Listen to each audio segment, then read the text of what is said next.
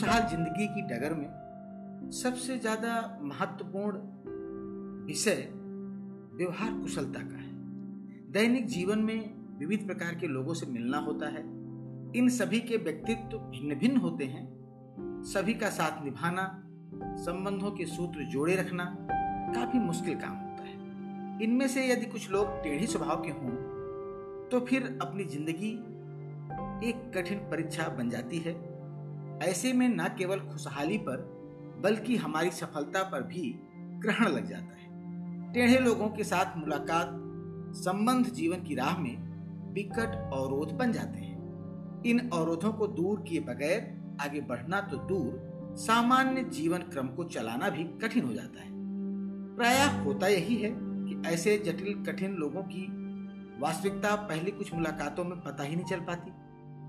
और जब पता चलती है तब तक संबंधों की डोर काफ़ी उलझ चुकी होती है। ऐसे में इनसे कैसे निपटें और जीवन की राह में कैसे आगे बढ़ें? इन्हीं सभी सवालों के जवाब के लिए, सवालों की पड़ताल के लिए, उनकी खोज के लिए, शिक्षायन के आज के अंक के साथ स्वीकार कीजिए डॉक्टर गिरीश त्रिपाठी का यथोचित अभिवादन। मित्रों, खुशहाल जीवन, प्रसन्नता से भरा जीवन जीने के लिए जो बात सबसे अहम है वह है हमारे अपने व्यक्तित्व का सक्षम होना। और हमारा व्यक्तित्व कैसे सक्षम हो, सक्षम है या नहीं है, इसकी पहचान करना, यह अपने आप में एक जटिल प्रश्न होता है। विशेषज्ञों का जो मत है, जो उनकी अब तक की स्टडी है, उसके अनुसार हमारे व्यक्तित्व के सक्षम होने की पहचान तेरह तत्वों से होती है। इन तत्वों को हम सदगुण या विशेषताओं के रूप में भी अनुभव कर सकते हैं। संक्षेप में, हम इन तेरह तत्वों का ज़िक्र करते हैं। इनमें से व्यक्तित्व को सक्षम बनाने वाला जो पहला तत्व है, वो है ज्ञान। ज्ञान का मतलब रटे हुए विचार नहीं, अनुभव की व्यापकता है। जानने, पहचानने, परखने की क्षमता का नाम ही तो ज्ञान है। इससे हम अपने स्वयं को और सामने के व्यक्ति या घटनाक्रम को सही ढंग से समझकर उचित निर्णय कर पाने में सक्षम हो पाते हैं। और जो दूसरा तत्व है, वो है प्रेम। वास्तव में प्रेम हमें संवेदनाओं के आदान प्रदान की क्षमता प्रदान करता है। इससे संबंधों की सुदृढ़ता, संबंधों का ताना बाना बुनने में मदद मिलती है। तीसरा तत्व है परिश्रम। इसके द्वारा हम स्वावलंबी और आत्मविश्वासी हो पाते हैं। परिश्रम करने वालों को दूसरे पर निर्भर नहीं रहना पड़ता। यह परिश्रम की सबसे खास बात है। और चौथा तत्व है सेहत, स्वास्थ्य। जो स्वस्थ रहना जानते हैं, वो जीवन की खुशियों तक आसानी से पहुँच पाते हैं ये सच है। यानी कि जीवन के घात प्रतिघात सहने की क्षमता में सेहत महत्वपूर्ण स्थान रखती है। मित्रों, पांचवा तत्व है सहयोग। सहयोग का जब ज़िक्र आता है तो बड़ी सरलता से हम इस बात को कह सकते हैं कि सहयोग लेना तो सभी जानते हैं, लेकिन वास्तविक कुशलता तो सहयोग देने में है। अपरिचित स्थान पर भी उनके लिए अपनों की कमी नहीं रहती।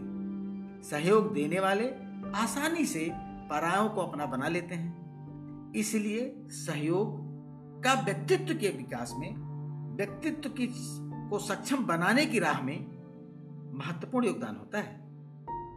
इसी क्रम में छठा तत्व तो है दृढ़ता। वैचारिक स्तर पर व भावनात्मक स्तर पर दृढ़ता व्यक्तित्व चरित्र को सुदृढ़ बनाती है, जिनमें दृढ़ता का यह तत्व तो विद्यमान होता है, वह दीर्घ काल तक संघर्ष करने में सक्षम होते हैं। मित्रों, सातवां तत्व है चिंतन। चिंतन यदि चिंतन सही और सकारात्मक, साथ ही साथ समग्र हो तो फिर विपरीत परिस्थितियाँ भी अनुकूल परिणाम देने वाली बन ही जाती है। आठवें तत्व के रूप में दान व करुणा का स्थान है।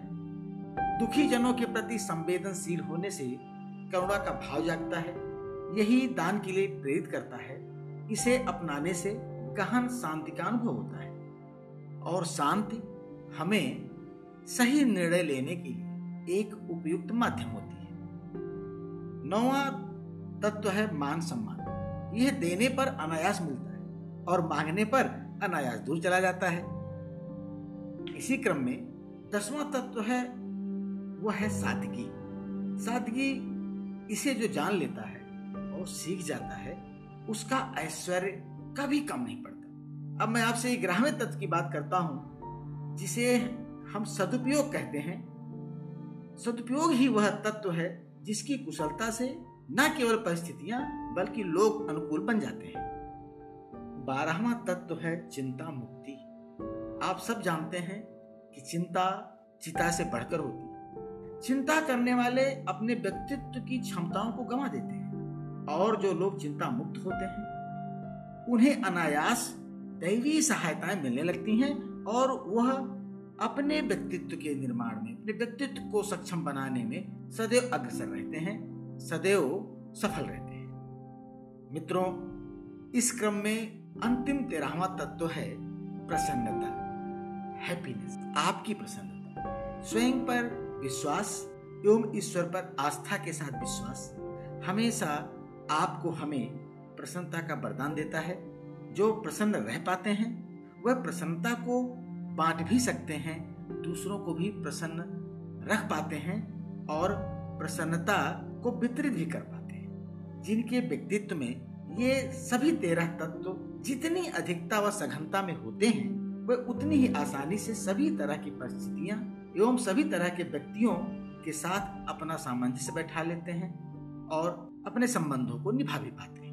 मित्रों, कई बार ऐसे लोगों से सामना हो जाता है जो प्रकृति से तानाशाह, चिड़चिड़े, आक्रामक और बिना किसी वजह से नुकसान करने वाले होते हैं। ऐसे लोगों से सामना होने की परिस्थिति में बड़े ठंडे मन से तीन बिंदुओं पर विचार करना चाहिए। पहली बात कि क्या मैं स्थिति को बदल सकता हूँ? यानी इस परिस्थिति को बदल सकता हूँ? दूसरी बात, अगर नहीं कर सकता हूँ तो इसे ऐसे चलने दू। और जो तीसरी बात है, ऐसे व्यक्ति से मुझे दूर रहना चाहिए, ऐसी परिस्थिति से मुझे हट जाना चाहिए। इन तीन बातों को हमेशा ठंडे मन से सोचना चाहिए, इस पर विचार करना चाहिए। इन तीनों में सबसे पहले क्रमांक एक पर विचार करना चाहिए। ऐसा नहीं है कि टेढ़े लोग बदले नहीं जा सकते। लेकिन इनसे जुड़े सच्चाई यह भी है कि इनमें बदलाव की चाहत कम होती है। इनसे बातचीत क्रम में हमें यह समझने की कोशिश करनी चाहिए कि हमारा उनसे कितना जुड़ाव है। क्या हमारे प्रति उनमें कोई सम्मान या लगाव है? क्या उनमें सचमुच बदलने की गुंजाइश है?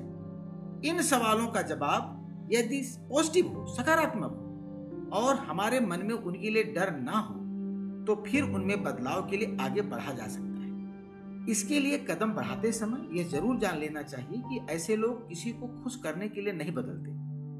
ये बात बहुत ध्यान रखने वाली बात है। इसलिए इनके बदलाव के लिए प्रयत्न करते समय हम में क्षोभ, आक्रोश या ऊब नहीं आनी चाहिए।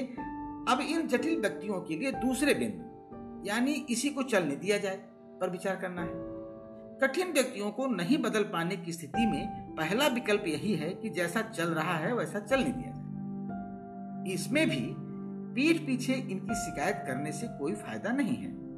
अपना आपा खोने से बात बिगड़ेगी। बदला लेने की कल्पनाएँ करते रहना भी निरर्थक है। इसमें अच्छा यही है कि उस परिस्थिति में जो सबसे कारगर है, उसे किया जाए। अपना दिमाग ठंडा रखने की कोशिश करें। उनके इमोशनल ड्रामे या भावनात्मक तमाशे के बीच अपनी गरिमा का ध्यान रखें। इसमें समझा यह भी जाए कि उनकी इस जटिलता का कारण उनके मन की असुरक्षा है। वो जो कुछ भी ऐसा टेढ़ा मेढ़ा व्यवहार करते हैं, कहीं ना कहीं उनके मन में स्वयं की असुरक्षा की भावना होती है। ये बात ध्यान रहना चाहिए। इसलिए उनके बारे में अधिक सोचकर अपनी नींद खराब करने का कोई फ़ायदा नहीं। इसी के साथ उचित यह भी है कि उनकी अच्छी बातों को सच्चे दिल से स्वीकार किया जाए ताकि उनमें बदलने का बीजारोपण, अंकुरण हो सके। अब मान लेते हैं कि यह दूसरा विकल्प भी कारगर न हो तो ऐसे में फिर तीसरा और अंतिम विकल्प ही आपके पास बचता है। और यह तीसरा विकल्प है, ऐसे कठिन जटिल व्यक्तियों से दूरी बना लेना। योग के जनक महर्षि पतंजलि इसी विकल्प को उपेक्षा नाम देते एवॉइड करना। अगर इन जटिल कठिन व्यक्तियों के संपर्क में रहकर हम स्वयं अस्वस्थ होने लगे, बीमार होने लगे, हमारा अपना व्यवहार असहज और असामान्य होने लगे तो फिर हमें इनसे दूरी बना लेनी चाहिए, यही विकल्प सर्वश्रेष्ठ होता है। जीवन में हमेशा तर्क से काम नहीं चलता, भावनाएँ भी अहम हैं। ये समझदारी है कि हम एक सीमा तक मीठे के साथ कड़वे को लेकर चलें। लेकिन कड़वे से इतने संसर्ग की आवश्यकता नहीं है कि हम स्वयं ही कड़वे बनने लग जाएँ, हमारा ही स्तर खराब हो जाए। हमारा ही व्यक्तित्व प्रभावित होने लगे। हमारी सोच ही सकारात्मक की बजाय नकारात्मक होने लग जाए। तो ऐसी परिस्थिति में हम तालमेल बिठाने की कोशिश करें ये तो ठीक है। पर स्वयं को विध्वंस करने की कीमत पर यह करना कहाँ तक उचित होगा? अगर हम ये समझ चुके हैं कि सामने जो कठिन और जटिल व्यक्ति है, उसे बदलना असंभव है। यदि हमारे सारे विश्लेषण एवं आकलन यही निर्णय दे रहे हैं तो फिर हमें उनसे क्रमिक दूरी बनाना आरंभ कर देना चाहिए। यहाँ एक शब्द का प्रयोग कर रहा हूँ, क्रमिक दूरी। यह शब्द क्रमिक दूरी बहुत मायने रखता है। अचानक से आप दूरी मत बढ़ाएँ धीरे धीरे दूरी बढ़ाते चले जाएँ। अगर इसमें दो टूक बोलना पड़े तो भी ठीक है। ऐसा करने पर अच्छा तो नहीं लगता। पर जीवन की खुशहाली की डगर पर आगे बढ़ने के लिए ऐसा करना ठीक ही है। कई बार कठिन व्यक्तियों से मिलने वाली कठिनाइयों के कारण लोग खुद को समय के पहले समाप्त करने लगते हैं। पूछने लगते हैं कि मृत्यु के बाद जीवन है या नहीं। उनसे यह कहना है मेरा कि हम अपने आप से यह पूछें कि हम मृत्यु से पहले जीवित हैं या नहीं। और मृत्यु से पहले जीवन की सभी जटिलताओं को दूर कर भरपूर जीवन का आनंद उठाएँगे कि नहीं उठाएँगे? उठाना चाहिए कि नहीं उठाना चाहिए? और यदि उठाना चाहिए तो हम उन परिस्थितियों में, उन नकारात्मक व्यक्तियों के साथ क्यों लिपटे पड़े हैं? हमें उनसे क्रमिक दूरी बनाना ही श्रेष्ठकर है और जीवन को खुशहाल बनाने के लिए आवश्यक भी आज बस इतना ही। शिक्षाएँ के आगामी अंक के साथ हम फिर हाजिर होंगे।